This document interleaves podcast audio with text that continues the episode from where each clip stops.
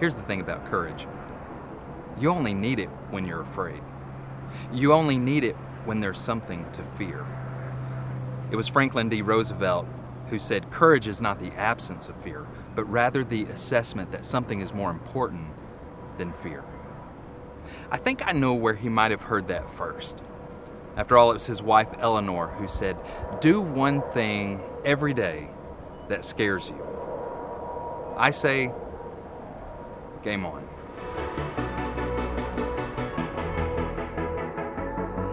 You ever been afraid to take a, a big step of courage, but you did it anyway? Now, I'm not talking about like trying a new food, but students, I'm talking about that one time that you went to that brand new school and you did not know a soul. I'm talking about that one time that no one would stand up for the kid that was being picked on, but you did. And maybe you grew up and, and, and you went to that interview, that next job interview, hoping that this would be the one, this would be the job that would provide for your family. Or maybe it was that time that you led your family or your company through a pandemic. There was nothing that could prepare you for the moment, but in that moment, you took a step of courage and you found that you were more capable of anything that you ever imagined. You marched right through the fire of fear. And that's what living courageously is about. It's not about being fearless, it's just that there's something that's more important. And let's be clear courage is not just about what you do. Biblically speaking, courage is about who is in you. And if who is in you is Jesus, the most courageous man to ever walk this planet, and he's in you, then buckle up.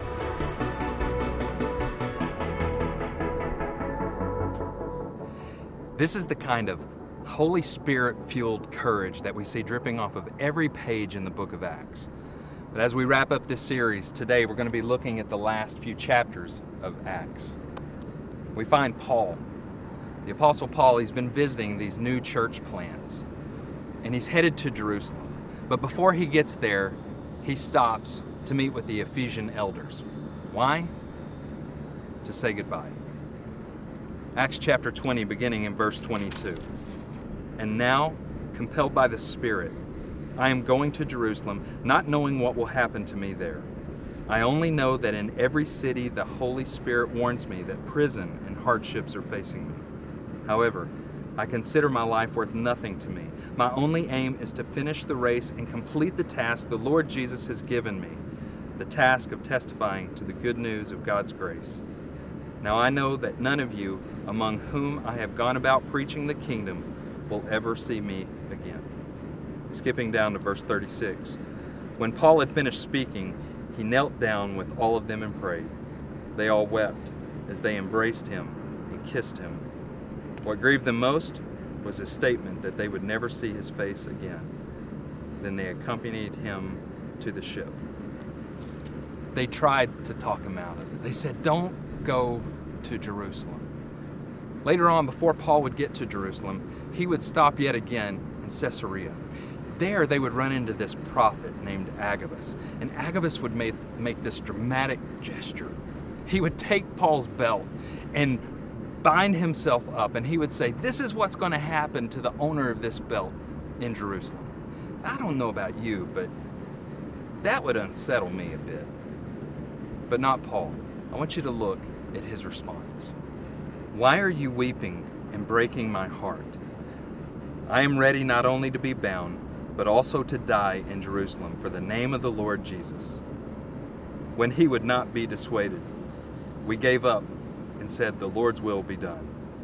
After this, we started on our way up to Jerusalem. When he would not be dissuaded, we gave up. By the way, this is Luke who's writing this. When you see we, that's Luke writing.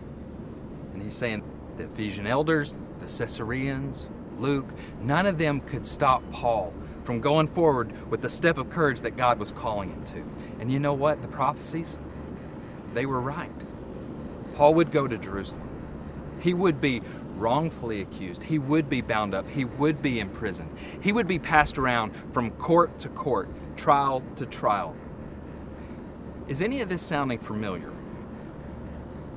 It does if you know the story of Jesus.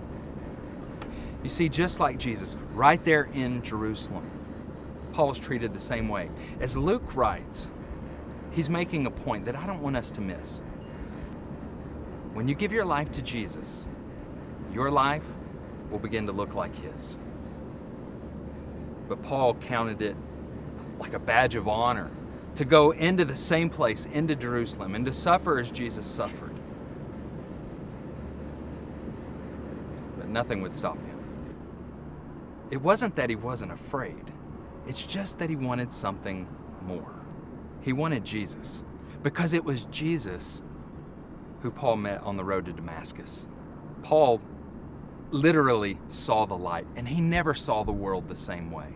Jesus changed everything for him. Paul saw him that day. And you know what else? In Acts chapter 23, we see that Paul saw Jesus in his prison cell. Look at what Jesus says to him Take courage. As you have testified about me in Jerusalem, so you must also testify in Rome. Paul would do just that. He would take courage and he would take off to Rome. And while he was there, we're seeing this in Acts chapter 26. Paul comes before King Agrippa. King Agrippa basically gives Paul the floor. He says, Paul, here's the mic. Tell us about yourself. Paul begins to tell a story about he was once taking life instead of giving life. But something had changed in him, and he began to tell the story of how he had met Jesus and how he had begun to believe that God had raised his son Jesus from the dead and that that changed everything for him. Listen to this from the message Who are you, Master? The voice answered, I am Jesus, the one you're hunting down like an animal. But now, up on your feet, I have a job for you. I have handpicked you to be a servant and witness to what's happened today and to what I am going to show you. Now, I want you to hear these next words, not just as they're spoken to Paul that day, but as if Jesus were speaking these words to you. I'm sending you off to open the eyes of the outsiders so they can see the difference between dark and light and choose light. See the difference between Satan and God and choose God. I'm sending you off to present my offer of sins forgiven and a place in the family, inviting them into the company of those who begin real living by believing in me. So, what about you? How would you, better yet, how do you respond to those words? Well, take a look at the way Paul responds. He says, What could I do, King Agrippa? I couldn't just walk away from a vision like that. I became an obedient believer on the spot. I started preaching this life change, this radical turn to God and everything it meant in everyday life, right there in Damascus. Went on to Jerusalem and the surrounding countryside, from there to the whole world. If you've never received Jesus, you can do the same just like Paul.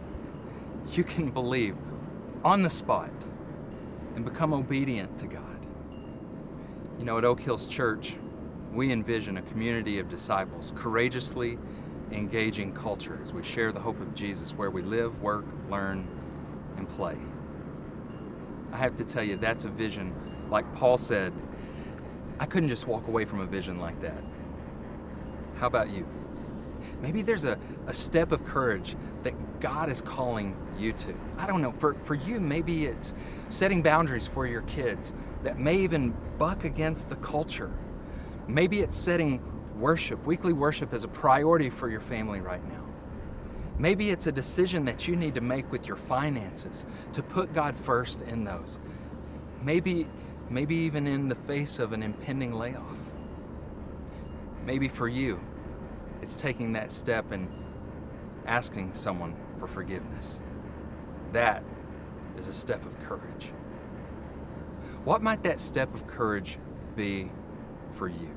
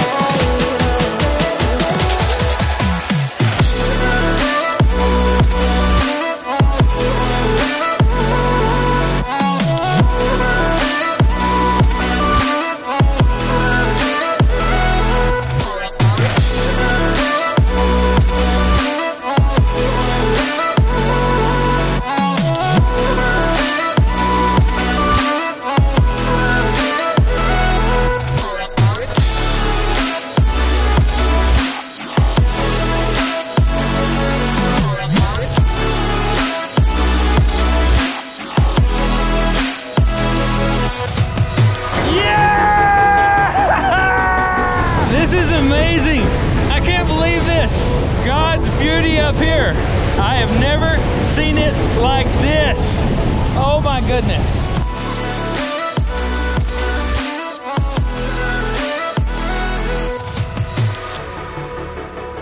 Wow. Was there risk involved? Yes. Was there fear involved? yes. But fear's not always a bad thing. It was fear that caused me to listen very closely to the instructions just a moment ago. It's when fear begins to overcome us that we lose sight of the vision and we miss out on the mission that God has called us to. And we lose sight of the freedom and the hope in Jesus. Are you ready to take that step of courage? Maybe you've never received Jesus, or maybe you've just resisted the power of the Holy Spirit working through you. Maybe you've played it safe. Maybe you've sought out comfort and convenience. Maybe you've not shared your faith because maybe you're worried about what you would say. It is going to take courage. It is going to take supernatural courage.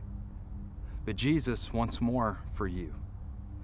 Once he took cowards and he made them courageous. Once he took fearful hearts and he changed the world. And he still does.